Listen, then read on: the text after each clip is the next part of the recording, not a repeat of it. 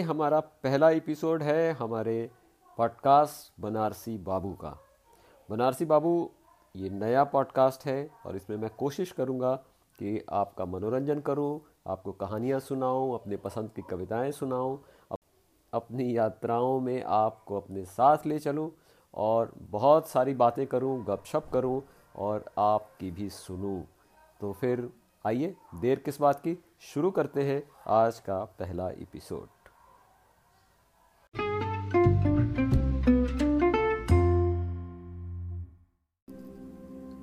तो आज शुरू करते हैं पॉडकास्ट का ये एपिसोड। दोस्तों, हमारे मित्र रमेश राजहंस की कविता, क्या आएँगे कभी ऐसे भी दिन?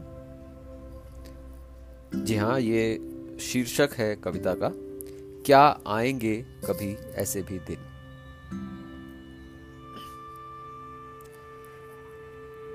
क्या आएँगे कभी ऐसे भी दिन? जब शरद के आकाश की तरह निर्मल होगा मनुष्य का मन, दुष्टात्माएँ इतिहास के कब्र में दफन, हँसी के पात्र होंगे, और तब लोग कहेंगे, ऐसे भी दिन कभी थे क्या? क्या कभी आएँगे ऐसे भी दिन जब हमारे जीवन का नियमन नहीं करेगी कोई पुलिस, कोई कचहरी, कोई सेना, कोई सरकार, कोई तंत्र, कोई व्यवस्था?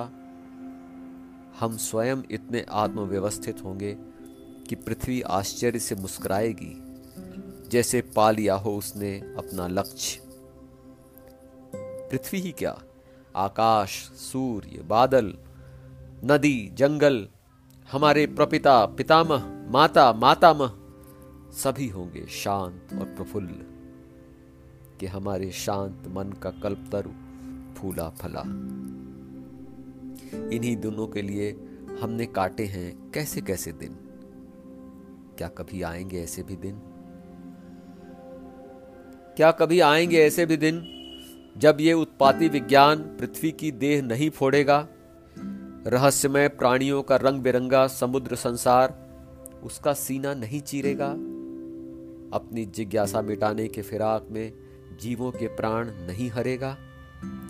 मुनाफा पागल बनियों की जी हुजूरी छोड़ मनुष्यता के शरणागत होगा? जीवन की छोटी मोटी समस्याओं का हल ढूँढने में जीवन को और जटिल नहीं बनाएगा। क्या कभी आएँगे ऐसे भी दिन? जब कलाएँ अमीरों के घर नहीं सजाएँगी, संगीत इंद्रियों में उन्माद नहीं उकसाएगा, सुर, ताल, लय, छंद का राग, रंग प्राणों में रस घोलेगा, साहित्य, राजनीति का ढोल नहीं पीटेगा, उनकी द्विध संधि का राज खोलेगा चमकीली सतह के पीछे की बदरंग सच्चाई बतलाएगा। स्त्री पुरुष साहचर्य, चांदनी से भीगा अनुराग होगा। जीवन सहज, जीवन के राग विराग अनुराग सहज। यही मिट्टी, यही पानी, यही अग्नि, यही आकाश, यही वाताश होंगे। पर जीवन के राग, छंद ताल अलग होंगे, सहज होंगे। क्या आएँगे कभी ऐसे भी दिन? यदि कभी आए ऐसे दिन, हम भले ही ना हो, पर वह दिन हमारा भी होगा। वह दिन हमारा भी होगा। दोस्तों, ये थी रमेश राजहंस की कविता।